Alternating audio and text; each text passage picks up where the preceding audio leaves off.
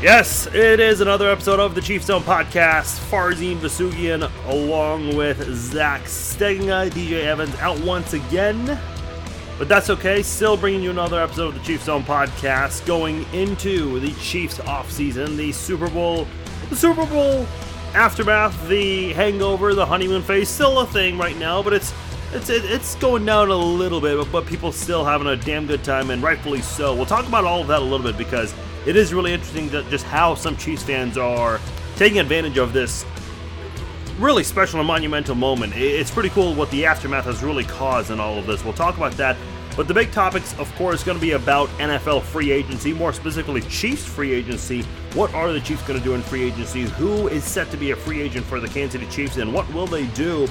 And what do they need to do in order to retain some of their key players in free agency? Look, uh, in the NFL, the cost is always going up, the market's always going up for all these players at every position. So the Chiefs are going to need to do some uh, some work if they want to be able to afford and keep some of their key players that currently do not have a contract. So we'll talk about all of that. Also, read your text later on in the podcast 913-808-2119 that is the text line for the podcast you guys can also subscribe to the, to the podcast apple podcast google play spotify and podbean follow me on facebook facebook.com slash farzin at farzin21 on twitter at zstegna on twitter and you can follow dj as well at chiefs fan on the tweet machine like i said zach stegna joining me for this episode of the chiefs zone podcast zach how are we doing how is the super bowl hangover going for you right now I mean, it's still. I mean, it's going great. I mean, maybe not so much a hangover is just you know, there's nothing like, you know,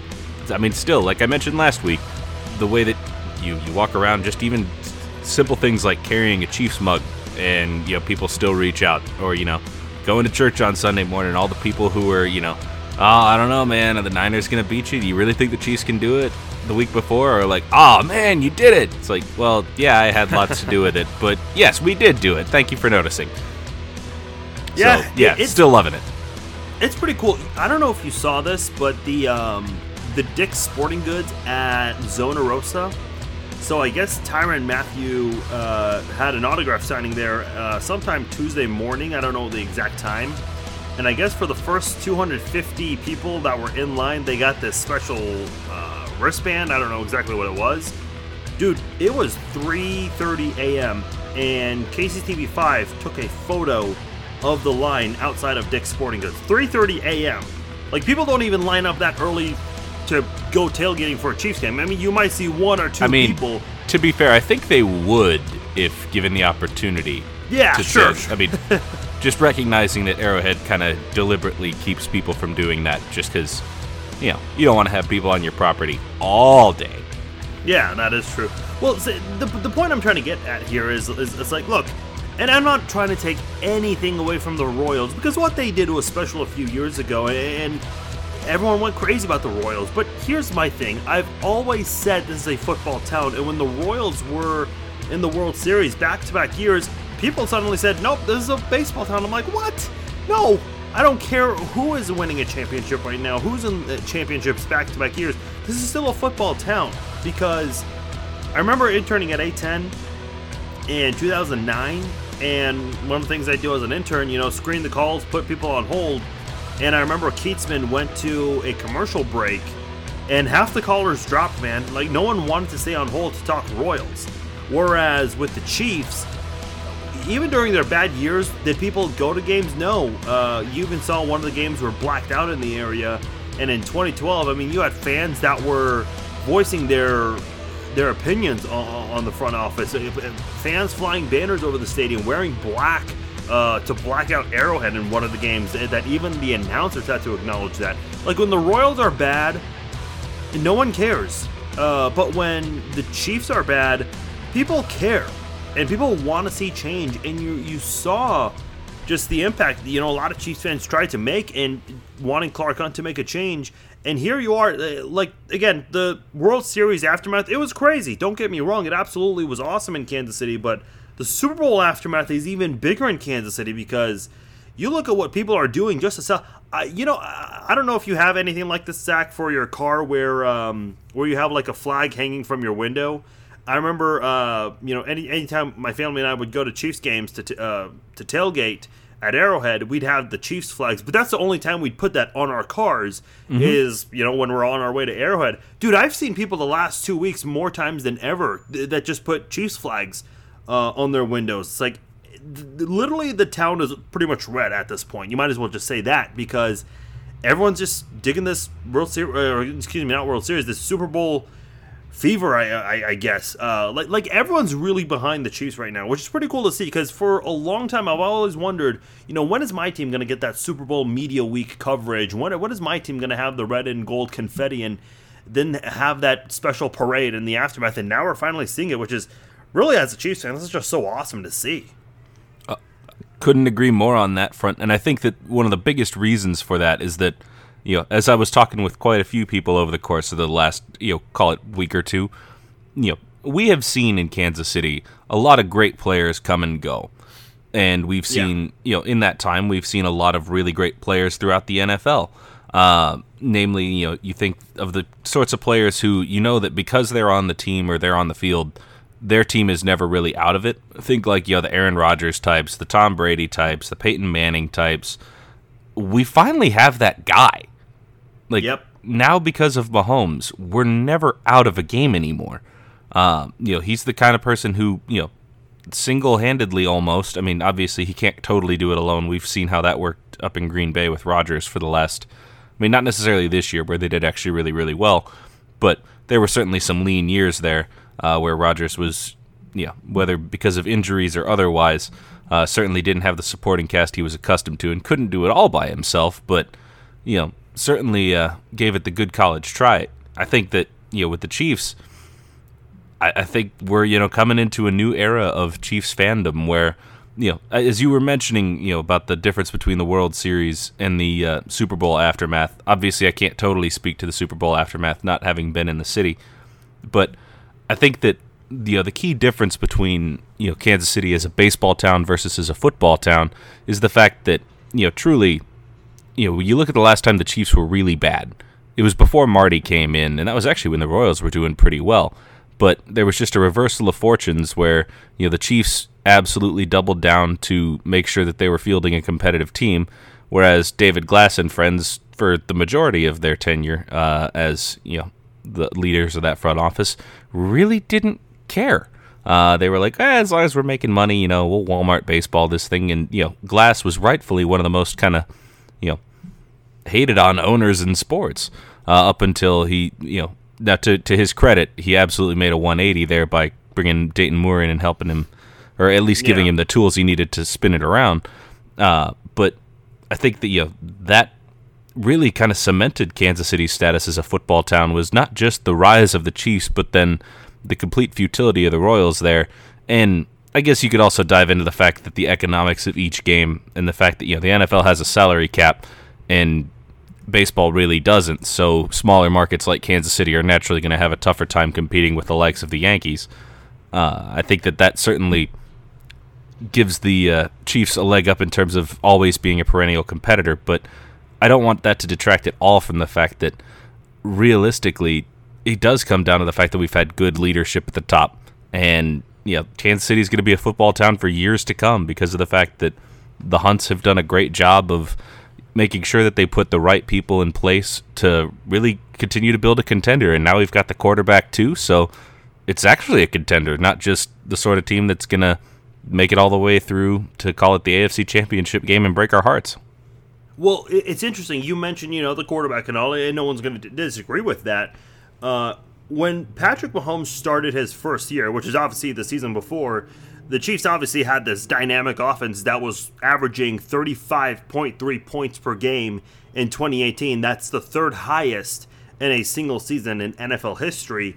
The Chiefs have had five games with Mahomes in the playoffs. Obviously, three this year and then two last year.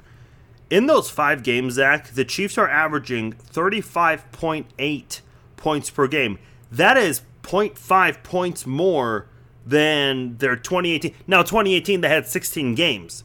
And in the five playoff games so far, it's, it's only been five games, obviously, but still, that those numbers are very close. And I know the Chiefs' offense kind of took a step back this year, and there were a lot of reasons for that. The injuries, uh, you know, a lot of factors played into that. But still, obviously, at the end of the day, you want a Super Bowl, so who cares? But my point is, you know, the Chiefs in the playoffs having that high of an average, it's like, first of all, you're scoring a lot with Patrick Mahomes.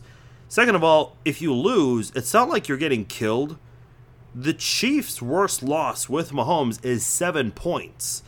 Uh, and they, by the way, they have wow. not been blown out in a game for more than three years now. So this is not just a football team. Yeah, sure, they won the Super Bowl. That's great, but when they didn't win the Super Bowl last year, it's not like because they were terrible. They are a damn competitive football team, and it's like, look, at the end of the day, this is all you can ask for to get to the Super Bowl and win it, and to be really competitive, not get your ass kicked in these games. And you see the Chiefs just fighting tooth and nail all the way to the end. And I know I was critical of Andy Reid, but one thing I've always noted about Andy Reid, this is a team that will always battle through the end. You saw it in Philadelphia, you've seen it in Kansas City since Reid got here, and even more so with Mahomes, and arguably the most competitive team in the NFL right now.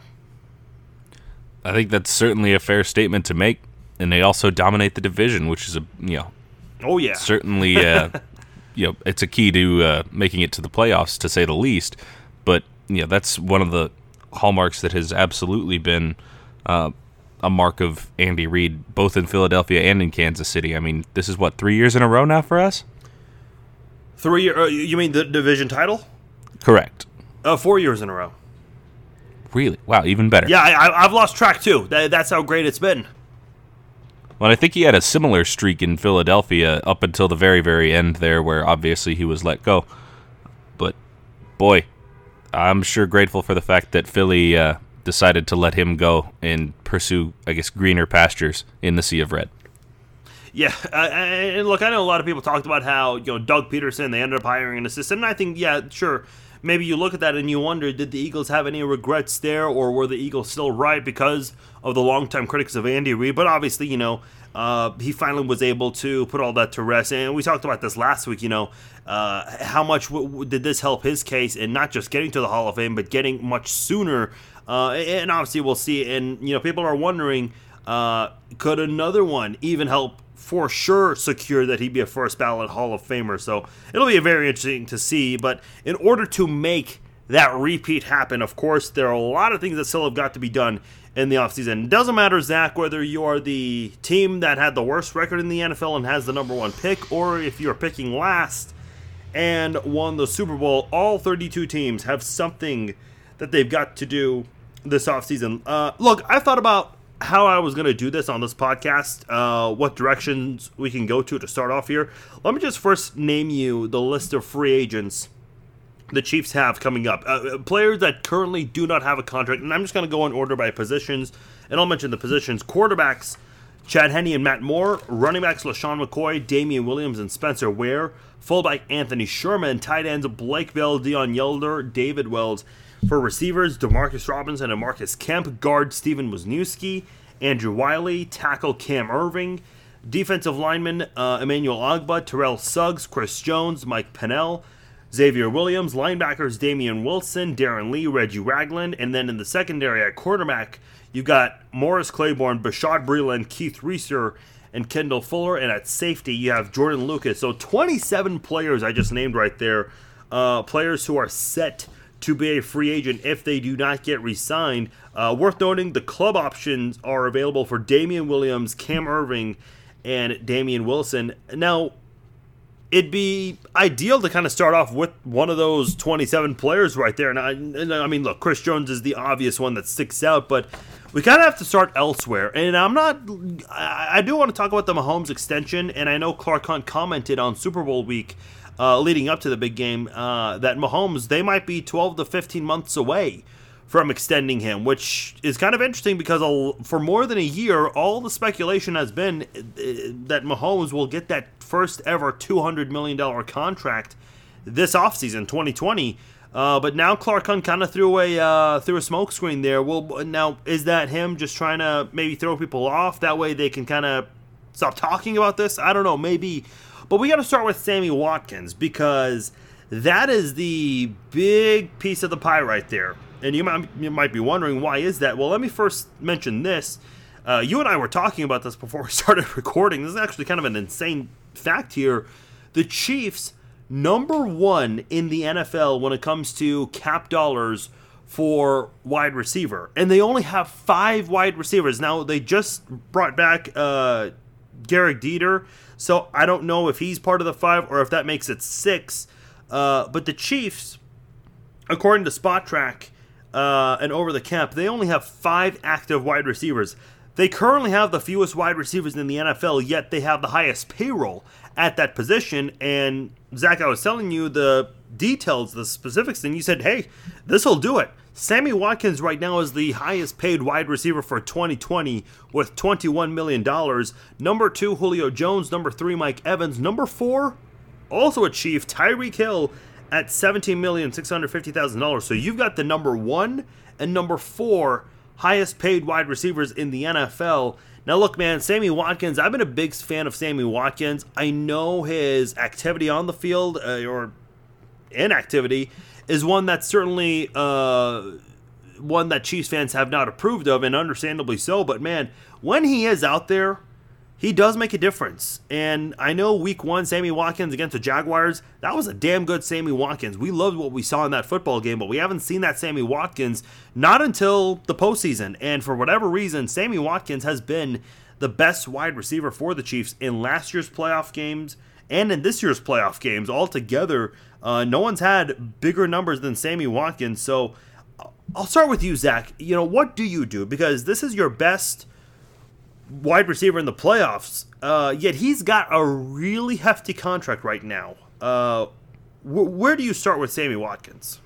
So with Sammy Watkins, I mean, he's got that twenty-one million dollar hit uh, that you know he has mentioned that a pay cut very well may be in the in the cards just because of the way that his performance was in the regular season. Uh, I don't think anybody would suggest that he is worthy of being the highest paid receiver in the league. I mean, no disrespect to the man for saying that, but he's certainly not better than a Julio Jones, a Mike Evans, one would argue, even a Tyreek Hill. Uh, he's got fantastic footwork, he's got great hands, he's a phenomenal receiver, but is he the best in the league? No, I don't think you could find anybody who would really make that case. And so, should he be paid as the best wide receiver in the NFL? Probably not. And so, ultimately, it comes down to there's really two options, or I suppose perhaps three, depending on how you want to look at things. There is the pay cut restructure. Uh, so you know whether you extend him out and you pay him a comparably less amount per year, that's certainly an option. Or do you trade him slash cut him? Uh, I would hope that you wouldn't just cut him, but at the same time, it's going to save you 14 million against the cap in a year that has been mentioned as a potential where the Chiefs would have to pay Patrick Mahomes, though to be clear, they do not have to pay Mahomes yet. They could very easily wait until next year, post the new CBA, which honestly I think would make some sense for all parties. I don't think there's any question that there's going to be a deal done with Mahomes and the Chiefs. It's not like the Chiefs are actually going to let Mahomes leave. Like, let's not get crazy here. It's not going to happen. So that deal will get done. It's a question of when. But paying Chris Jones as well is something that's come up in this offseason. That is a very much a pressing factor, and 14 million would certainly go a long way towards opening up some cap space to enable you to sign a Chris Jones. Not saying that he would get all 14 of those million either, let's be clear, but I think that it would in a perfect world Watkins is willing to come to the negotiating table, you know, say he comes in with a deal somewhere closer to I don't know 10 11 million. Right there you've freed up well, 10 or 11 million, depending on how you look at it. And you can use that to sign a whole lot more on this team to fill up, uh, to fill quite a few holes. So that'd be my preferred scenario, but that sure doesn't mean it's going to happen. Yeah, and, and I remember in the group text with DJ, you were talking to me. Uh, I think you were playing around with the uh, calculator on overthecap.com, which is oh, I play cool. with those things way too much. Like I kind of wish I you know had the self control to not to, but yeah, I was playing with those quite a fair bit today. And the other thing that I found kind of intriguing was the notion of possibly trading him, though realistically, we would still be eating a fair bit of that contract. Yeah. Whether, I mean, the calculators I was playing with still had us eating seven of that 21, which is entirely possible, though I don't know the specifics of it. And obviously there's you know nuance to every trade that gets done. I mean, for example, like you know that Miami was paying the bulk of Ryan Tannehill's contract to play in Tennessee this year, so that certainly happens. I mean, realistically, as the, we're bemoaning the fact that the Chiefs are not looking great on cap space, eight million of that cap is still going to Eric Berry, uh, just as dead money. So it happens, but I, it is an intriguing thought to consider the trade of Sammy Watkins. The tough part about that is the fact that you've got a really strong wide receiver class coming in in the draft, but from free agency's perspective, it's actually remarkably weak. And so there could possibly be some trade interest there, but the Chiefs would have to eat some of that cost, and I would have to think that the preferred option would be to get Sammy Watkins and his team to the negotiating table, hammer out a deal that's a little closer for both sides that brings him I mean not certainly out of the uh, you know top echelon of wide receivers, but not at the top of that list either. Well, let me just say this because when Sammy Watkins first came to Kansas City, a lot of people hated that move, and I I disagreed. I, I was in love with with, with the signing uh, of bringing in well, Sammy Watkins. People didn't mind the move; they hated the price. Yeah, well, yeah, and I certainly reasonable.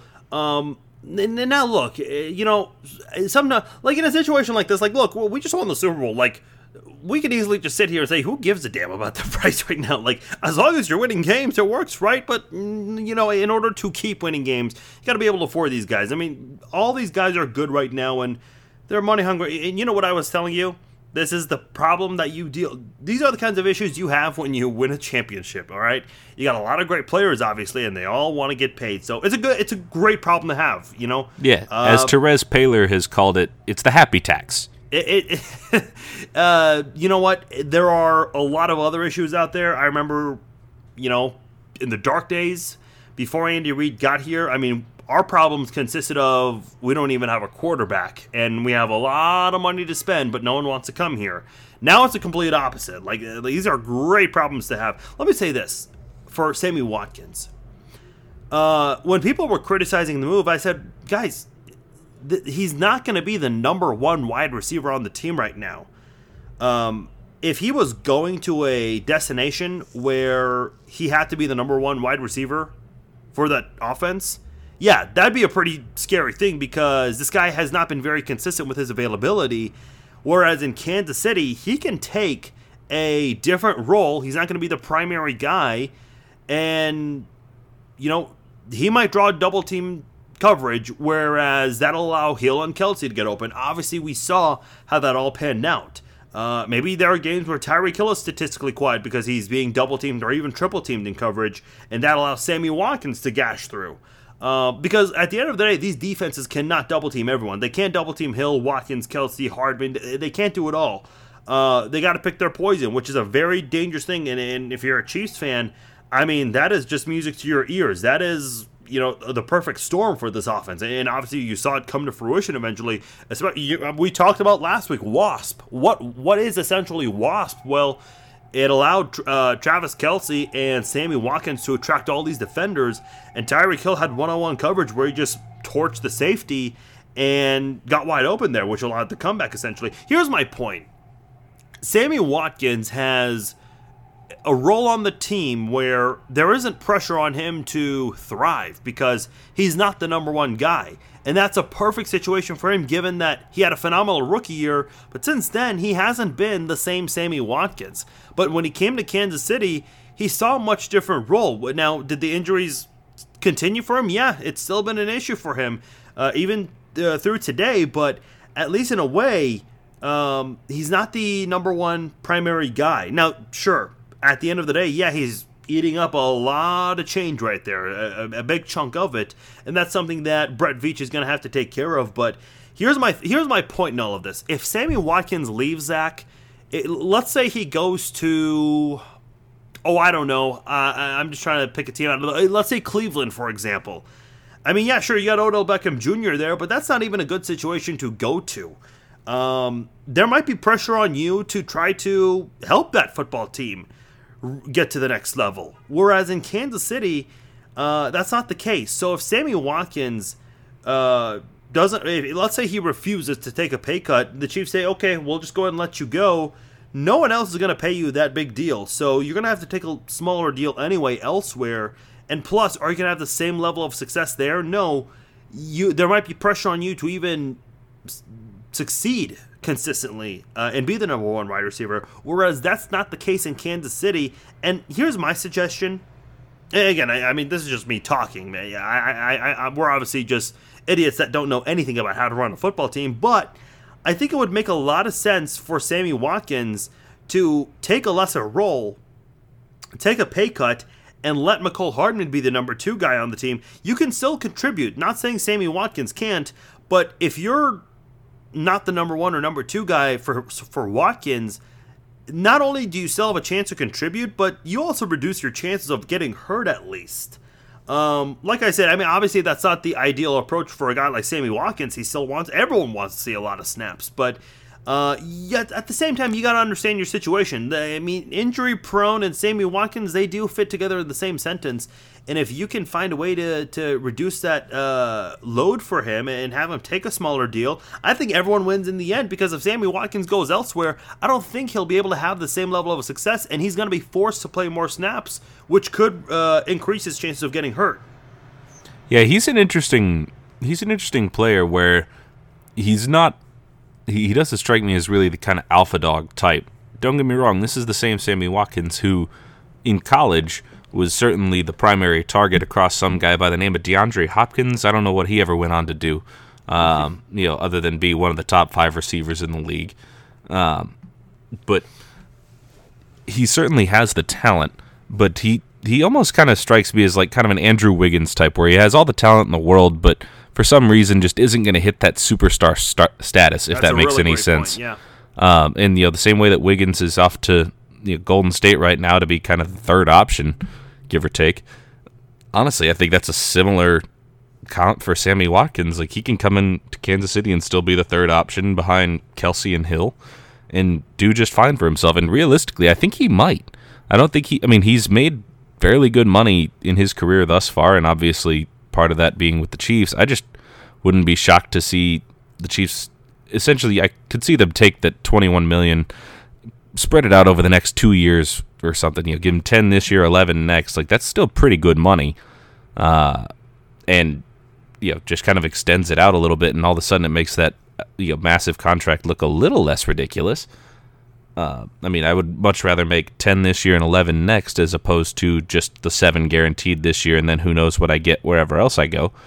And if I can stay healthy, if I mesh with that quarterback, you know, realistically, as you alluded to, the fact that the Chiefs have the quarterback now is certainly something that will attract receivers to come and play. You know, I've always looked at the uh, you know Royals as a place where if you're a you know, an aging flyball pitcher trying to come in and recoup your value, your agent ought to be sending you to Kansas City every day of the week because of the way that the ballpark plays. You know, it helps you kind of mask some of your flaws and kind of recoup some of that value. Same way that you know, if you were a quarterback in the uh, you know early 2000s, I mean, Randy Moss, think about it. He got Chad Pennington and Daunte Culpepper both paid. Mahomes is going to do that same sort of thing for some of his receivers uh, in terms of being the kind of guy who really just helps elevate uh, and maximize the uh, the strengths of the people that he plays with, and obviously having Andy Reid in that mix uh, is a you know, massive part of the reason that this works as well. And so it'll be interesting to see what this what ends up happening here. I genuinely am leaning towards thinking that they will end up extending Sammy Watkins, and in doing so, bring that cap number to a more reasonable level. Yeah, I, I, fully agree. I think it will happen. Look, people have questioned Brett Veach in the past. Oh, he, he can't draft or uh, he's not doing anything. Well, the guy got Wisniewski, he got Pe- Pennell, he got Suggs this year. I mean, three key pickups during the season. Um, I mean, Brett Veach, and look, I know a lot of the criticism for Brett Veach has gradually uh, gone away. Um, I, am confident Brett Veach will find a way to work this all out. And, you know, if it doesn't, shoot, you know, you you can't bat a thousand. You just can't at the end of the day. Let me just mention this because we talked about this all last off season, especially once Tyreek Hill's suspension was over and when the child abuse allegations went away. Uh, when it was, you know, when it came out that he there was no evidence that he did anything. Uh, we talked more about how, how this offense is just going to really shine in, so many games. Now, Tyreek Hill got hurt, but still the offense was able to do its thing. Look at the Super Bowl, okay? I, I'm, I'm just looking at the box score for the Super Bowl. Damien Williams had 104 rushing yards, okay? He had two touchdowns, one on the ground, one in the air. Tyreek Hill had 105 receiving yards. Sammy Watkins was two yards away from 100 yards. So you almost had three players with 100 yards rushing or receiving. Now, Travis Kelce, he didn't even come close to 100 yards, but at least he had the touchdown right there, a really key touchdown, too, to help the Chiefs cut the deficit. So you look at, by the way, for reference, let's compare this to San Francisco. I obviously mentioned the Chiefs had a 100 yard rusher, a 100 yard receiver, almost two uh, receivers that got 100 yards. Look at San Francisco, man. Raheem Mostert, who had a monster NFC championship game, he only had 58 rushing yards.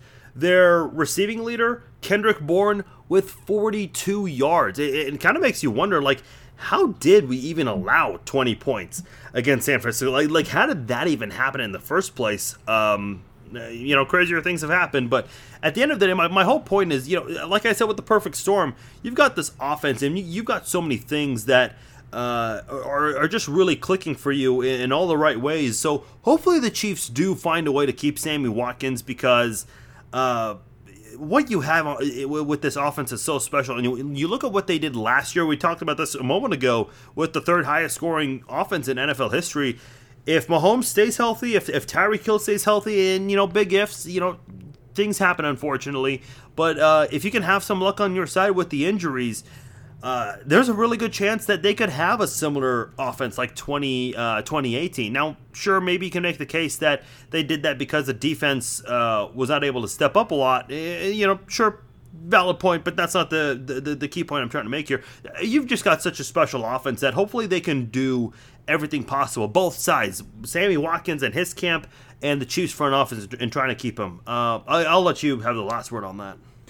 Ultimately, I think that in this sort of a case, it's, I mean, less so than with Mahomes, but in some ways comparable, where both sides know they've got a good thing going. And I think both sides are willing to give a little bit to make sure that they come to a fair deal. I mean, I don't think Watkins and his camp think that for a minute, like, oh, yep, I deserve every single one of those $21 million. They're realistic. They understand that that's a pretty outsized number. And unless they were negotiating for, say, like Julio Jones or DeAndre Hopkins or Mike Thomas or you know any of those guys. Like there's even the best agent in the world isn't going to try to you know dress Sammy Watkins up as the number one receiver in the league, as no. one who deserves to be paid better than all those guys I just listed. You can't. I mean, it's just you know it's an inherently illogical case to make, and so they won't try to make it. I think that both sides have good reason to want to get a deal done, and I think they're going to get it done. It's that simple so we know that Sammy Watkins, you know, things something has to happen there in order for the Chiefs to be able to do a couple of other things. One of them, we don't know if this is going to happen for sure. I know you alluded to this a, a little bit, uh, but it's Patrick Mahomes extending him. Now, look, let me just say this: um, Does he deserve it? Yeah, absolutely. Uh, but here's the thing: Patrick Mahomes is kind of a lot like Tom Brady right now. Uh, listen, let me just say this: with with everything that happens in the NFL, look at Alex Smith, look at Andrew Luck, look at players that have had their careers cut short because of injuries, and that's why I've always said, look, man, enjoy this moment because you never know if suddenly this team doesn't do well, uh, up to expectations, or if a brutal injury occurs. Uh, so hopefully, fans have been enjoying the moment. But my point is, uh, you know, I don't blame Patrick Mahomes if he wants to cash in and get that maximum value. Now, at the same time, look at Tom Brady because his net worth is not even the highest in his own family. I mean, you look at uh, his wife. I mean, her net worth is higher than his. Mahomes. Well, to be fair, Mahomes ain't going to get that. Don't get me no, wrong. I I appreciate Brittany Matthews as much as the next guy, but well, like, no, no, no. That ain't gonna happen what I'm trying to say is, you know, not not necessarily in his, you know, love life necessarily, but the fact that Mahomes has a lot of sponsorships right now. And listen, if you force me to name all the sponsorships, I'm sure I'm going to forget a lot of them because he has. I mean, Oakley's is, is a big one. Community America. Um, I mean, help me out, Zach. I know Good Sense is, is another one. Um, Hunt's Ketchup. Hunt's Ketchup. Yeah, I mean, how, how, the hell could you forget Hunt's Ketchup? Come on. Uh, he was, of course, on the cover of Madden. Uh, he was also on the cover of, um, of, of the cereal box. I'm sure he made a lot out of that. Hey, look, the, the point here is he's getting a lot of money. Amazon Prime, a lot of money going into his pockets. In fact, I think. I oh, State Farm think, too. Uh, yeah, State Farm. Yeah, of, of, of course. There's a lot, uh, and I'm sure we're forgetting some. But the, the point is, I don't know what the numbers are. I don't think these have been made public, and probably never will. Uh, maybe one day they will. Um, like a Forbes magazine kind of article. Maybe they'll they'll come up with a, with some of these numbers one day. But I think it might be safe to say Mahomes is getting making more money through these sponsorships than he is with his rookie contract right now. Oh, that's um, that's without a shred of doubt. I, I mean, he, he he's getting a lot. Of, my point here is, and Leigh Steinberg, his agent, uh, he he told us to Brooke Pryor, and I know people, you know, have your opinions about Brooke, whatever. But when Brooke did an interview with him, uh, Leigh Steinberg was mentioning that, you know, he tries to do everything he can with his clients to make sure that they're not only making money from sponsorships now, but for a long time, even after retirement. Uh, and he and he told me the same thing when I had him on the podcast last off season. So when you look at what Mahomes is doing is it possible that he might even say, look, I'm not money hungry here, man. I'm making a lot of money from my sponsorship, sponsorships, and I'm confident they'll be around for a long time, even after retirement. Maybe he does give that discount. Uh, again, I don't blame him if he does get that massive deal. I can see a few people, you know, wanting to turn their backs and have that fake outrage and say he's greedy. Uh, uh, what do you think? Do you think there may be a chance, and if so, how big of a chance do you think there is that he might get that, uh, uh, uh, allow that hometown discount per, per se?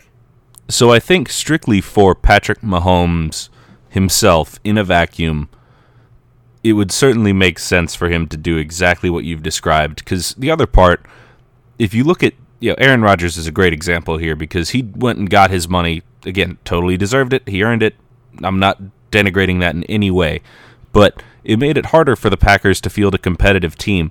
And he went from being kind of the face of the NFL, or was well on his way to being so, uh, you know, as the best quarterback in the league at the time. He kind of, you know, his star kind of faded a little bit because of the fact that his team wasn't particularly competitive. He wasn't, you know, lighting it up the way he did at the very start. And I think that there's certainly that risk if Mahomes were to do something along those lines. Uh, I think that realistically, if he were to take a little bit lesser money to still maintain, you know, an arsenal of great weapons on the offense, uh, to have him just continue to do his, you know, standard what we've come to accept as standard Mahomes wizardry there, that you know certainly enhances his brand value. Now, the hard part is this: he is the best quarterback in the NFL. I think that you could, you know, I mean, there's plenty of others who are also very good, but it, he is, I think, the best quarterback in the NFL right now, and he's certainly the best quarterback in the NFL for the foreseeable future, which certainly does lend itself to the branding potential because realistically, he's about to be the face of the NFL. But we'll get back to that in a minute. I, I, don't, I don't mean to cut you off, but the only people who are going to disagree with you are these Baltimore Ravens fans who are going to remind you that Mahomes never won the MVP unanimously. They, they, they, they've got a case for that right there. Just a little cool story, bro. You're right. Lamar Jackson runs better than Mahomes. These are facts. It's okay. They're both great quarterbacks, and I'm not trying to take away from the you know, no, branding potential of him either. I really don't care. The point is, he's about to be kind of the face of the NFL for the foreseeable future. As the you know, I mean, just because of who he is and how he's played. His, I mean, he's off to the best start that I think we've ever really seen, winning in the MVP one year and a Super Bowl the next. We'll see. Remains to be seen with Lamar Jackson too. But regardless, he's crushing it.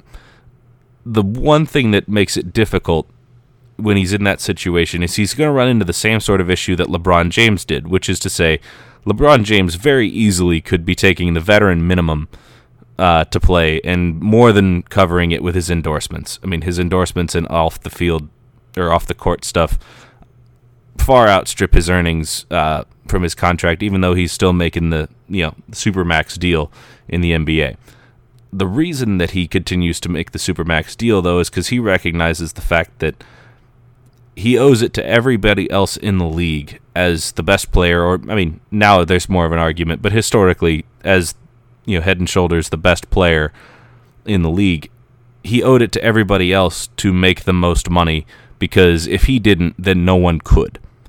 You know, you can't just the same way that we just discussed with Sammy Watkins, you know, out earning, you know, Michael Thomas and DeAndre Hopkins and all, you know, all those guys who are objectively better receivers than him.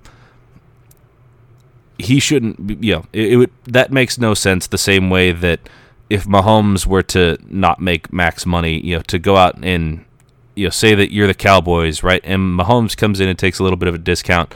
They go out and sign Dak Prescott. We'll just say that you know, Mahomes settles for you know 25 million a year, which is still a ridiculous amount of money. But for the sake of argument, say he goes for 25, and then Dak breaks the bank at you know 35, 40, who knows? Everybody's going to be raking Jerry Jones over the coals. Now he owns the team. It doesn't matter the same way it would for another GM. But point there is I think that Mahomes would easily take that hometown discount, as you described it, and continue to crush it off of the uh, earnings from all of his endorsements and off the field stuff. But he does owe it to the rest of the league as the best player in the league, or certainly the best quarterback, to make the most money. It's because it would artificially cap everybody else's earning power, and I don't think he wants to do that to the rest of the league either. You know, the, the, the quarterback market is really insane right now. I'm actually trying to look this up as we speak. I remember the same off season. Uh, I can't remember who got it first and who got it second, but Derek Carr and Matthew Stafford, again, one of them ended up surpassing the other in, in the same offseason, but those two became the highest paid quarterbacks in NFL history. It's like, look, Stafford's good, but he's never, I think he's 0 3 in the playoffs. And Derek Carr, yeah, he had that really good year in 2016, but he obviously couldn't play in the playoffs.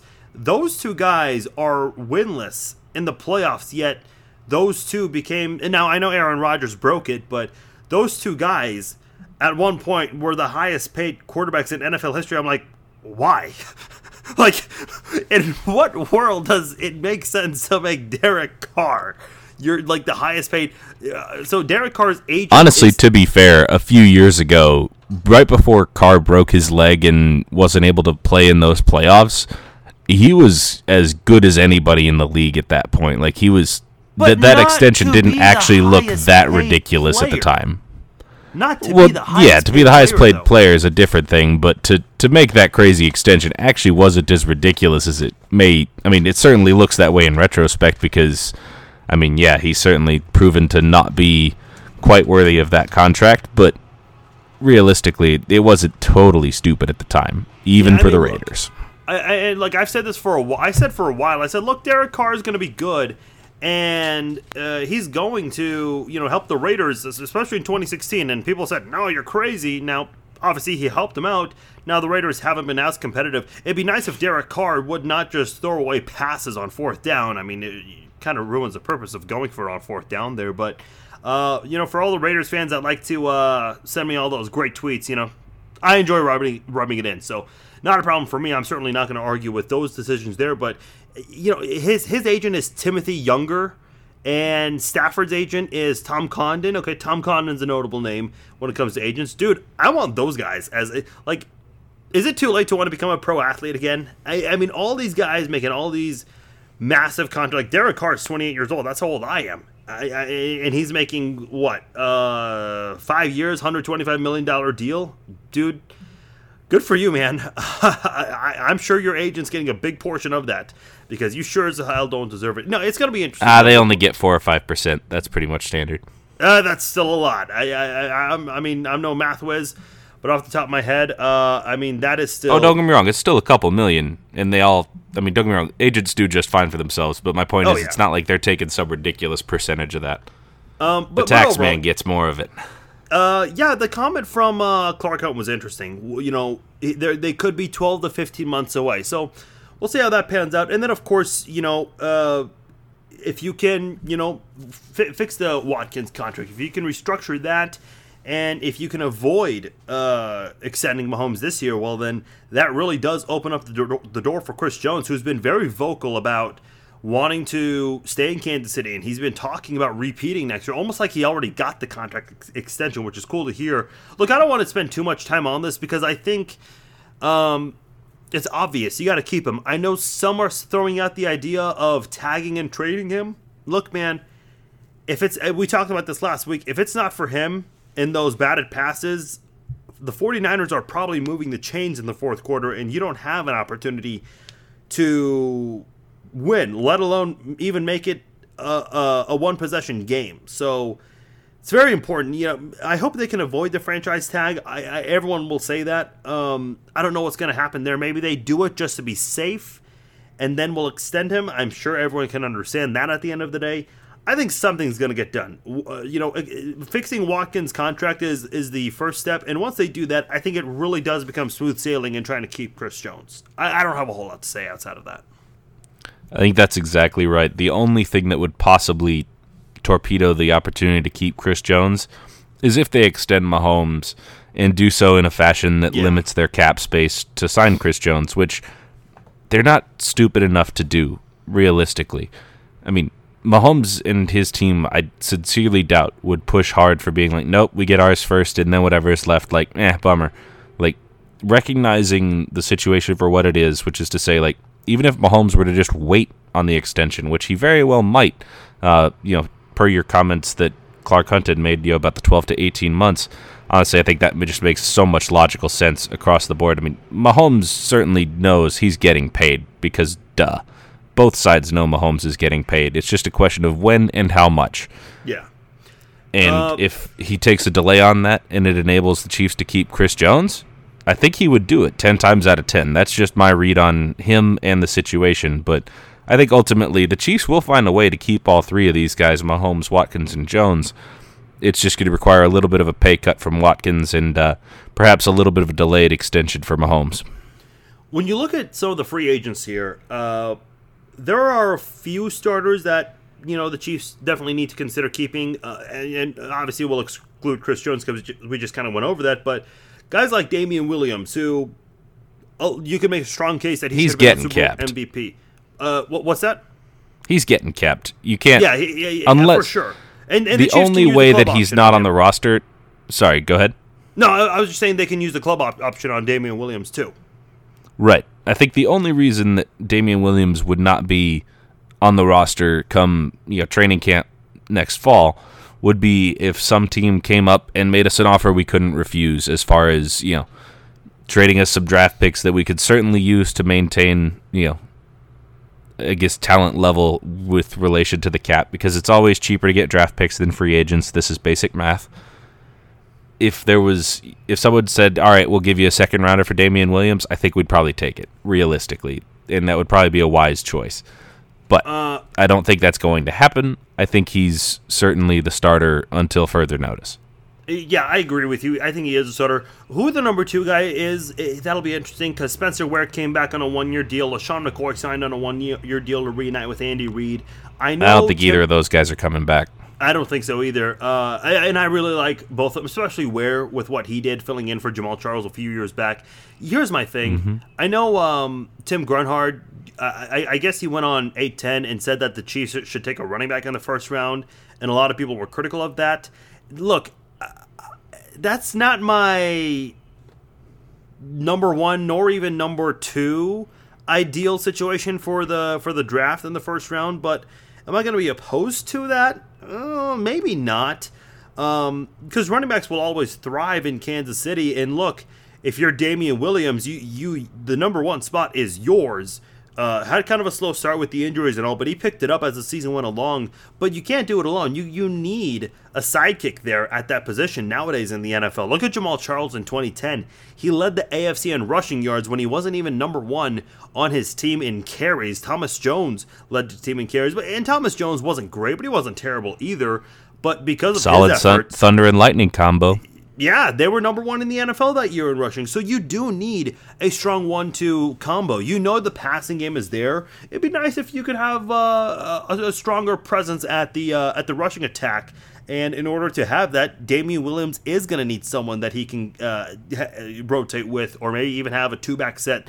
Uh, and, and, you know Andy Reid's going to be creative with that kind of thing, uh, especially with uh, Eric Bieniemy likely coming back. It's going to be even better. So uh, that's going to be a very interesting position to watch. As far as a couple of other starters out there, uh, Anthony Sherman, his situation is very interesting because the Chiefs did not use him a whole lot this year on offense. Uh, then you look at guys like Cam, or excuse me, um, Stefen Wisniewski came in during the season, but did get a lot of starts in Kansas City. Emmanuel Ogbah was playing really well up until his injury. Terrell Suggs was a late addition, and if he does not retire, is that a guy you consider bringing back in? Xavier Williams. Uh, played really well alongside uh, uh, Chris Jones. And then you look at the secondary. Oh, Reggie Ragland, a key player as well, who's without a contract. And then you look at the secondary. Uh, Bashaud Breeland, uh, a guy who struggled early on, was inconsistent, but eventually came along as did Charvarius Ward. Charvarius Ward still under contract, but you got a lot of cornerbacks that are currently without a contract. Morris Claiborne, who they brought in, didn't see a whole lot of him this year. I think the one guy that was interesting is Keith Reaser. This was his second stint with the Chiefs, and he was really good in the AAF. But uh, we didn't get much of him, be- uh, any of him rather, because of his training camp injury. Then you got Kendall Fuller as well, who has been c- kind of under the radar good for the Chiefs while he's been here. So again, good problems to have when you're a Super Bowl championship winning team. Uh, got a lot of great players that could hit free agency, and you know you could be saying goodbye to some of these really good players uh, as uh, as time moves on here. Uh, again, that's just what you deal with when you're a championship team. But uh, it'll be interesting to see how Brett Veach uh, tackles uh, free agency this year because when you win the Super Bowl, this is going to be your toughest offseason ever. Trying to be able to keep that Super Bowl mentality and that Super Bowl swagger trying to go on to 2020.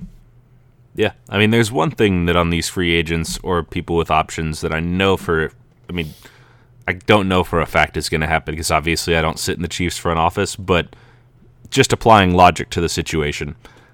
One guy that I'd bet real good money is going to be gone. Cam Erving ain't coming back because we've got the club option. It would cost us 4.6 million to bring him back, or we could That's just have 4.6 million in free cap space. Yeah, see ya. That's a given. Um, as for some of the others that you mentioned, I mean, I, we certainly have some work to do in the secondary. I would love to keep Breeland if we can, but it wouldn't shock me if we get outbid there. Uh, he's one of the guys who is primed. I mean, he you look at what he did in the first half of that Super Bowl. He played a really good first half, and he was fine in the second half too. I just remember specifically noticing his play there in the first half as like he, he stepped up in a big way. And Kendall Fuller is obviously solid as well. I could see both of those guys though getting paid more than Kansas City can afford someplace else. Uh, in very much the same fashion as like you know Demarcus Robinson, for example, he's about to go get paid pretty well, I think, uh, because yeah. like I mentioned earlier, while it's certainly a strong receiver class in the draft, I was looking at the uh, list of free agents at the wide receiver position, and I mean ultimately there's like three guys that stand above the rest, um, and really really there's only one who I would consider a true number one receiver out of that mix today, and that's Amari Cooper, who I think we all know is probably going back to Dallas. I'd be surprised if they let him go after what they gave up to get him. I imagine he'll get re-signed down there. AJ Green, hurt. I mean, certainly a number one wide receiver for most of his career, but is, does he still have that in the tank? Who knows? Then you've got the likes of Emmanuel Sanders and Demaryius Thomas. Um, Emmanuel Sanders obviously more successful at the moment, and I think he has more left in the tank. But after that, it falls off really quick. Uh, and you've got the likes of Demarcus Robinson next to call it Robbie Anderson from the Jets, um, and a couple of others sprinkled in there. But realistically, not an overwhelming free agent wide receiver class. So it wouldn't shock me if Demarcus Robinson's making eight million a year somewhere next year. Like I could see him get a three-year, twenty-four million dollar deal pretty quick. Before we read uh, some text messages, uh, I do want to mention, yeah, I, I heard about this on uh, National Talk Radio. Yeah, of course, you know, Drew, uh, uh, excuse me, uh, Philip Rivers no longer going back to the Chargers. Tom Brady, you know, we're still not sure what's going to happen with him in terms of where he's going to play. you, you know, the the issue we have with Mahomes is we're trying to figure out when he's going to get paid, not if. It's just when. That's the biggest issue you have. You look at you know some teams and even some quarterbacks, man.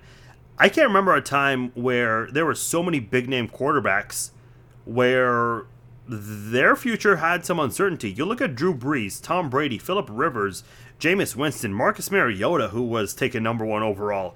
Um, Two overall. Winston got him. Oh, uh, never mind. They were the one well, two. Well, Win- Winston Winston Mariota, uh, if I remember right. As well, but uh, either way, uh, you know, a name that I've even heard. Uh, a lot of people are saying, "What if Andrew Luck considers coming back?" Now I know people say that for every big name retired player like Gronk. I mean, you you heard all that co- talk about him, but Nah, Gronk's makes- busy on the Masked Singer, bro. just makes you feel really fortunate that you know in Kansas City, after all the quarterback issues we've had, this is no longer like we're, we're no longer in the conversation of oh, could we get one of these quarterbacks here? No.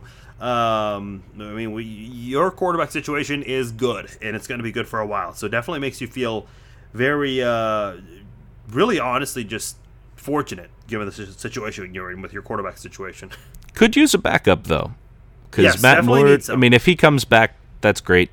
You know, Chad Henne could come back for Matt Moore money. Who knows? Um, but realistically, neither of those two are under contract, so we might need a backup yet. We'll see what we get. Um, real quickly, before we read text, I want to dis- discuss the XFL because I said we'd get into it. The XFL uh, had some of the highest sports, the, the highest sports ratings uh, over the weekend, which is good. Great for them. I remember the AAF; they also had high ratings. In fact, I believe they had a higher rating than whatever NBA game was on ABC in week one of the AAF. And I think curiosity factor is a huge part of that. Now, a lot of people said they enjoyed the XFL. I'll be honest, I haven't had a chance to watch a full XFL game. I have a couple of them in my uh, in, in the DVR that I'll maybe never even check out. But here's my thing. Um, I don't even watch college football. Uh, Like the two sports I will follow closely are MMA and the NFL. Um, uh, listen, I, I- don't know. There are people out there who follow every sport closely: NBA, uh, football, uh, uh, uh, b- baseball, college football, college basketball. I just cannot even keep up with all of that, to be honest with you. Um, here's my thing: like I've met my quota for football games for the last twelve months. Uh, so I, I, I kind of, and plus, I, I'm not a big fan of the rules. Like, no moving uh, uh, until the kick returner has the ball, and if the kick return does not go past the 25 or whatever, then the team automatically gets it at the 45 or something. I mean, I hate that rule. The whole, you know, uh, I did think it was interesting though how instead of having, you know, it, I don't know if you've seen the way that they line it up, but it's essentially like if you look at the way that a kickoff group lines up, where it's all pretty much everybody in one line. Yeah, they've got that essentially the equivalent of that is the return team setup where you've got all of the blockers all up closer to the uh, like they're instead of being like you know 20 25 yards apart you know however many you get as you stagger uh, a return team they're like lined up more like an offensive and defensive line which i think certainly will knock down the concussion factor to say the least but we'll see, Yeah. the other thing they I have, like, like- they have the um, the point after try. It's not a it, you don't kick field goals. It's either a one point attempt, a two point attempt, or a three point attempt. And the further back you are, the higher the point. Uh, which I'm not even a big fan of. And, and look, I get it. Uh, they have to have their rules be a little different than the NFL. They can't be all. It can't be a mirror image. Um, I don't know, man. Look, maybe it's because my team just won the Super Bowl, and even if they didn't, I probably would say, look, maybe I'll casually watch. What about you? What's your pulse? Uh, are you are you uh, all in on the XFL or what? I mean, I'm intrigued by some of the things that they're doing, just because, like you said, they do have to tweak some of the rules uh, just to be different. But I also think that it's an interesting proving ground to see if some of those changes really do work, uh, and you know might even carry over to the NFL someday. I look at it as more just kind of an amusement. Like, yeah, I've watched a couple of the trick plays and stuff that I've seen, uh, and like the highlight reels and stuff. I didn't deliberately tune in. I think part of it's the fact that I just have no vested interest in any particular team. Yeah. But I'm mildly intrigued to, you know, watch some of it. I just didn't have time this weekend. So if, you know, I catch myself without much to do over a weekend, I'd sit down and probably watch an XFL game just to see. Uh, but it's harder with you know without having a team to be truly invested, and that's my take really on the NBA and NHL too. Like I enjoy both of those sports. That's I just don't point. pay close attention because I don't have a dog in the race, so to speak. Um, look, I'll follow.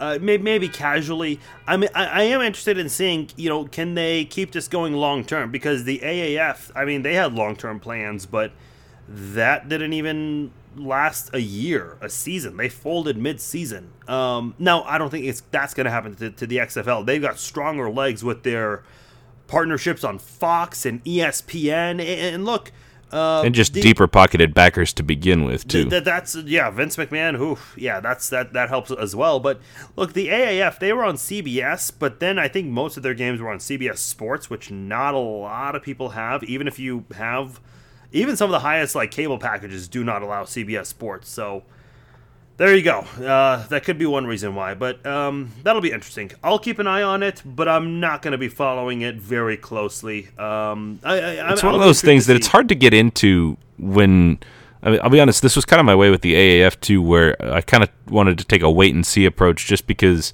with the AAF I kind of did see it coming. I mean, I didn't think it would fold quite that fast. Don't get me wrong, that was a comedy of errors that led That to that, but.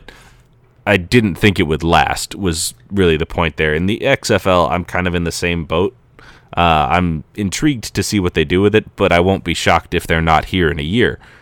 I think that this one most likely will get another season or two, um, and it'll just be interesting to see. Ultimately, like it'll be interesting to see this coming week if the ratings hold as strong. Because I know the AAF was certainly piqued people's interest at the beginning, and then that tapered off really quickly. If the XFL has something similar happen, then I think that they'll have you know one maybe max of three seasons. Whereas if the ratings continue to hold steady, they might actually be onto something. We'll see. I think that it certainly would be good for the NFL too to have another league up there just to keep football at the forefront of people's minds. You can also, you know, find some interesting talent down there. Uh, I mean, obviously, a lot of the talent currently in the XFL are former NFL players, but uh, could certainly be a little bit of a you know kind of G League style proving ground to say the least. Yeah, because there are a lot of players that do de- declare for the draft and don't end up making a team. So that is another option, or Canada. So i i I'll say that for the sake of these athletes that come out of college and maybe don't get a chance in the NFL, at least there's another option in the United States. So uh, that is a good thing. I, I didn't really think of that until you really made that comment. Um, but look, the ratings.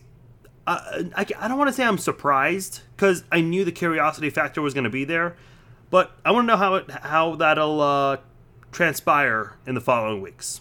That that is something worth keeping an eye on. Uh, I do want to uh, move on and read some of your guys' texts, and we can call it a show. 913-808-2119. Let's start with Mike and Lee Summit out of the 816. I know I put this question off, and uh, we still saved it here.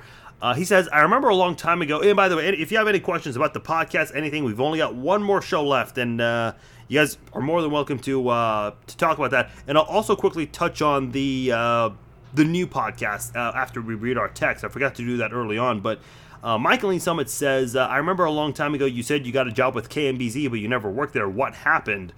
Oh boy, uh, did I ever tell you about this, Zach? You did not. I have so- been. I've seen this text on there for the last you know, couple of shows because I know we didn't get to it because we were busy winning Super Bowls. Yeah. But I remember sitting on this, like thinking to myself, "Hmm, I look forward to Farzin answering this question." Yeah. So for those who don't know, 610 Radio, which is where I worked for uh, for a year, or a little less than a year, and KMBZ, uh, they're owned by the same company, Entercom. In fact, if you go to the Entercom building in Kansas City, they've got a lot of stations there.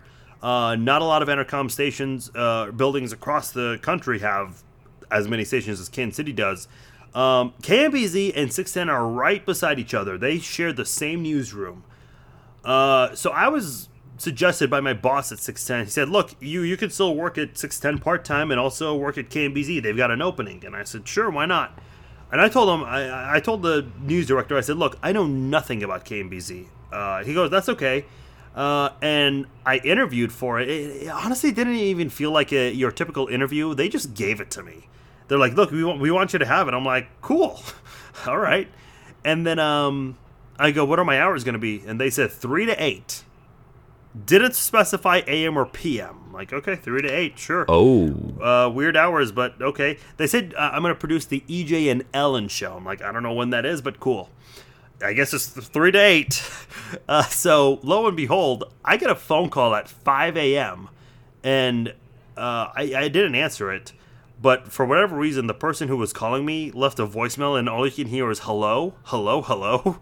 like they thought I answered. Um, it turned out they meant 3 to 5 a.m., or excuse me, 3 to 8 a.m. I'm like, whoa. They, you guys did not specify this. They're like, we told you it was the EJ and Ellen show. I'm like, yes, but you guys didn't. I told you guys I know nothing about KMBZ. I just know Scott Parks is a part of it and, and Dana Wright. That's all I know. So I, I how I don't know when that you guys didn't specify AM or PM, and they were upset about it, but uh, not my problem. Um, they took like th- it took them three months to fill that position. Three months. Uh, that does not actually shock me. yeah. Uh, might want to specify when exactly. Like, if I tell you, Zach, let's hang out at three three o'clock, you're not going to think I'm saying. Yeah, I'm 3 always going to assume in the afternoon because I'm not awake at 3 a.m. unless I absolutely have to be. Yep, and even then, the, uh, I'm doing so very begrudgingly. That's the uh, Farzin got a job with KMBZ and never worked there. That, that's the uh, story there. Uh, from the 316, Sean in Wichita, the Chiefs like to have a solid veteran to back up Mahomes. Do you think Rivers, Philip Rivers, would ride the bench for a possible Super Bowl run? No. And, and yeah, would, would would that give him a chance to finally win a ring? Yeah, but listen, guys like Tom Brady, guys like Philip Rivers, Drew Brees. I heard someone on Sirius XM say, "Oh, uh, uh, Brady should go mentor Baker Mayfield." No, these guys want to start somewhere because they know they they don't have a lot of time left. Um, if if Philip Rivers is not going to back up anyone, that, that's just. I mean, these guys want to start somewhere, and preferably somewhere where they can win a championship. And, and Kansas City's not a destination for any of these guys. Not a chance. I mean, you look at the way that these. I mean, like you said, none of them want to be a backup. I'm sitting here in New York where Eli Manning has just retired because he wasn't going to back up Daniel Jones anymore. It's that simple. These guys, they're going to go try to start. If they can't start, they're going to retire. That's just how it is. 913 Sammy says, I know you said you interned at 810 and worked at 610. What is the biggest difference between the two? Uh, I can't wait for your new podcast. Good luck. Appreciate that, Sammy. As far as the difference, uh, I will say the work environment is a bit more hostile at 810. Um, and I, I interned there a long time ago, but even then, like, I dated someone and I met her twin sister as well as her twin sister's boyfriend. He worked at 810 uh, years after I interned there, and he and I have similar stories about the work environment. So it is a little um, not friendly. I won't. I'll leave it at that. As far as one big difference, so here's what's cool about 610. Uh, Zach, you uh, you ran the board for um, KU's student run radio station a few times, haven't you? Yeah, a couple times. I mean, I can't pretend it went off without a hitch, but it was pretty close. I mean, it's a student radio station. It There was definitely a football game where the entire pregame show may or may not have aired because do I, screwed that. it up. I- but uh, not the entire know. thing. There was small chunks, but anyway. Um, so when you're the when you're running the board, when you're the producer, you have to play the audio uh, at eight ten. Whereas at at six ten, the hosts actually have a computer where they can actually play their own audio. They don't need to tell their producer during commercial break, "Hey, producer." Uh, play these three cuts when we come back. Uh, play these three audio clips of Mahomes talking about how great the Super Bowl was. No, the uh, the hosts at 610 actually have their own computers and can do that, which is actually a really cool feature. And honestly, it does make for a much smoother show because the producer can kind of lay back a little bit, not too relaxed. They still got to be on their toes, but kind of lets everyone else kind of um, be on their feet, I guess, so to say. Everyone can do a little bit of something, and not all the produ- pro- uh, pressure is on the producer. That, that that's pretty cool. Uh, I did not even. well, plus I imagine the possible. timing's so much easier. You know, Oh, if yeah. you're about to react to a clip, then you're just covering it instead of having the little like tape delay. Yeah, and and you don't have to have your producer, you know, uh, whispering in your ear saying, "Hey, look, you got 10 seconds left on this audio clip." You just know it yourself, which is actually another cool feature there. Uh, from the 660, Brett B says solid linebackers can be found in mid rounds. High draft picks and free agent money should go to the secondary and interior O line. It hurts, but tag and trade Jones, a very rare opinion there from Brett. Resign Ogbah and Fuller, and Sean Lee would be a nice stopgap if there aren't any linebackers we like for the value in the draft. Uh, look, you need Chris Jones, and people will say, well, just replace him in the draft his size and his talent, it's hard to find. Eh, look, replacing Eric Berry is a very, very difficult thing to do. Uh, the only two possibilities were Earl Thomas and Tyrann Mathieu. Like, there are not a lot of great safeties out there. There are not a lot of players like Chris Jones. Chris Jones might be one of the best defensive, interior defensive linemen since Vince Wilfork. Uh, Dontari Poe did some good things in Kansas City, but Chris Jones, I think, has done a better job of that. Um, because he can both stop the run and rush the passer. You've got yeah. a lot of guys who can do either or, not a lot of guys who are that dynamic combo of both. Yeah, that's uh, that's a big one right there. Um, so so I, would say I disagree. And you know he, he, he put some names out there. It'll be interesting to see what Brett Veach does because um, you know, Watkins, of course, his contract is going to be the big one right there. You know, you got to change that in order to, to do a lot of these things. So that's definitely the uh, the first step before you move further uh, for the Kansas City Chiefs this offseason. Uh, Odessa from Texas, 432. I'm still uh, in euphoria. Uh, the Chiefs should go after Le'Veon Bell for the right price. He reminds me of Priest Holmes with his patient running style. Um, I know the Chiefs were close to trading for Le'Veon Bell. Look, man, I think with Damien Williams and another solid backup, I think you'll be just fine. Le'Veon Bell is going to be a pricey guy, and I think you got to spend that money elsewhere.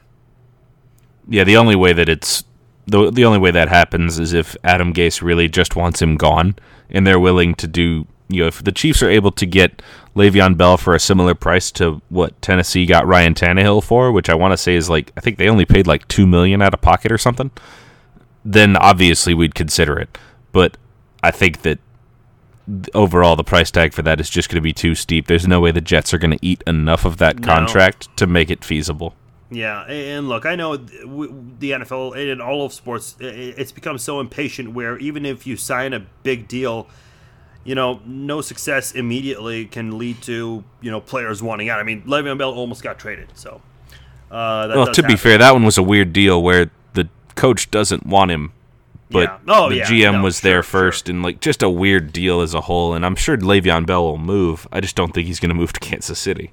Out of the 915, Adrian in El Paso, Texas, do you think Kansas City will resign Bashaud Breeland and Mike Pennel. These two I'm hoping for, of course, Chris Jones as well, but these two the most. Uh, Mike Pennel, you've got to do it, man. I mean, he really was uh, instrumental in helping your defense improve. And not, it's not like it took him a while. He came in and made an immediate impact, which is very hard to do mid-season uh, when you're looking for players off the street. Bashaud Breeland, we kind of went over this. Um, maybe you can find a better cornerback, maybe not.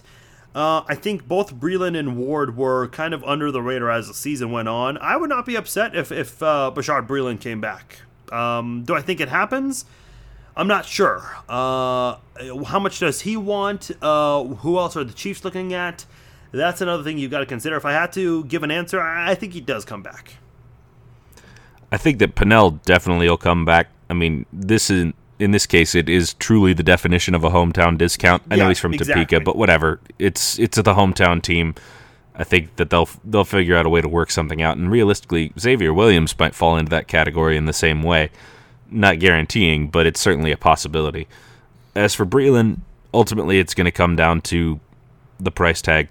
I'd love to keep him, but if someone else is willing to go out there and pay him, you know, for the sake of argument, if someone else is willing to pay him 15 where we're willing to pay him 12, they're probably going to get him, and they should, and that's just kind of how it is. Last text from the 626 Daniel in Florida. I still think the Chiefs should go after a veteran corner the way the Chiefs signed Tyrann Mathieu to help the safety. Charvarius Ward is not the answer as a third option behind Kendall Fuller and Bashaud Breeland. So obviously, kind of a different direction with what we were just talking about. You know, he I, I will say well, that's good because he's not the third option. He's a starting corner across from Breeland. Like, yeah, come on he, now. He, he is, Uh, but but you know he does raise an interesting point about a veteran cornerback because you do have a veteran safety in Tyrann Mathieu, which obviously has done wonders for this Chiefs defense, especially in the secondary. Um, I'm trying to think right now. I mean, what are the uh, cornerbacks for free agency? I'm going to pull that up real quickly. I don't know if you have any uh, off the top of your head. According to I mean- Spotrac, Chris Harris, obviously a Jayhawk. I'm a little biased there. well, Talib too. uh, yeah. Though Talib's a little older, so that's that brings its own set of challenges. By the way, uh, a lot of former Broncos quarterbacks, uh, Bradley Roby. I mean, he, he's with Houston now, or, or technically not right now, but uh, I think he'll also- end up costing too much. Roby's Yeah. a good corner. By the way, Baltimore has a couple of quarterbacks, Jimmy Smith and former Chief Brandon Carr. Now there is a club option with Brandon Carr, so I, I not really as notable. Uh, Nickell Robey-Coleman. How old is Carr now? Like he's he, according to Spot he's Track, gotta be up there. years old. He's 34. Yeah, he's the only player from that 2008 draft class that's still playing. Only one. wow. Uh, Nickell Robey-Coleman, he's I guess kind of famous for that uh, missed pass interference call in the NFC Championship game. He's also got the uh, club option as well. Jonathan Joseph from the Texans, but he's going to be 36 years old. Eli Apple is kind of an interesting name. I remember a lot of hype uh, uh, about him coming out of college. Uh, he's 25 years old, uh, so I don't know. I think he was Um, kind of a head case though, which Yeah. could be an Andy Reid reclamation special because he's definitely done that before. But I think he basically got himself booted out of. I mean, uh, correct me if I'm wrong. Uh, I remember. I remember Eli Apple was previously with the Giants here, and I think he he, caused enough trouble that he got himself kicked out of here. Yeah, you never know. I mean, Andy Reid's given a lot of second chances, and we, we, we know about that here in Kansas City. We, we were talking about that. So, um, yeah, I mean, Trae Waynes from Minnesota is an interesting one too. uh, who, who, who did you say? Trae Waynes from Minnesota. Oh, okay, yeah, I, do, I see that. Yeah, he's 28 years old. Um, played 14 games this year. Uh, yeah, that that'd be another interesting one as well. I know Chris Harris, his stats are not what they used to be, but his cover skills are very, very good. Kind of like Sean Smith, um, who played for the Chiefs and the Raiders. Uh, Sean Smith, I, you know, his height was a big reason for that, but he was not posting big numbers uh, as a cornerback. But that dude knew how to cover, man. That dude knew how to cover. Um, I think Chris Harris is kind of like Sean Smith, where his numbers are not going to be as high with interceptions and all, but he he's not going to allow a lot of big plays either. Oh, he's still. I mean, don't get me wrong. He'd still, I think, he'll command a three or four year deal. In the last two years of that deal, he's probably not himself anymore. But I think he's still got a couple real good years left, where he's as good of a corner as there's been in this league. Real quickly, before we sign off here, I wanted to mention the new podcast coming out. Uh, I've been talking about this. Uh, I appreciate all the kind words. A lot of people saying, you know, please keep the podcast or we'll miss it and such. And, and, you know, those mean a lot. I didn't think we'd. I, I thought a lot of people were going to be thrilled because I'll be honest, man, I'm ready to move on from this, uh, especially because the Chiefs won a Super Bowl. Um, but the, the, the whole thing with a, a Chiefs podcast, a football podcast, is that it's so time sensitive. Whereas my new podcast, um, you know, I it'll probably be once or twice a month. Maybe I may even go a month without uh, doing an episode. It's gonna be a lot less um, time consuming, I guess. Uh, it'll be a lot more laid back too. We'll definitely discuss the Chiefs, but we'll discuss other topics as well, especially non sports things. Um, gonna have a lot of guests. I've talked to a lot of people. Zach is definitely gonna come on, uh, you know, occasionally. We'll talk some Chiefs. We'll we'll, we'll, we'll, we'll reunite. We'll have the good stuff. Uh, DJ as well. Um, so the here's what's gonna happen.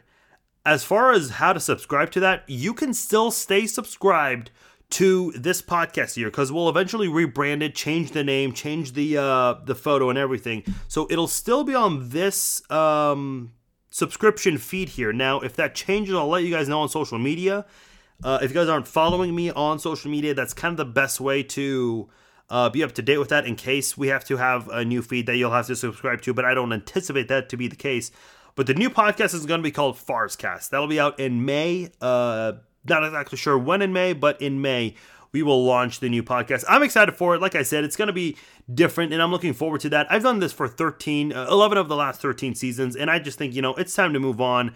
Uh, I got to cover the worst seasons and the best seasons with the Chiefs, so I'm pretty happy with all of that. And at the end of the day, um, you know, uh, this was a lot of fun to do. Certainly no regrets. I mean, I would have loved, to have Zach and DJ much sooner, but uh, you know, it, it, happens sometimes. And you know, some, some, some, a lot of you guys have been following this podcast for years, and I'm talking years. Uh, and I definitely appreciate those who have been following.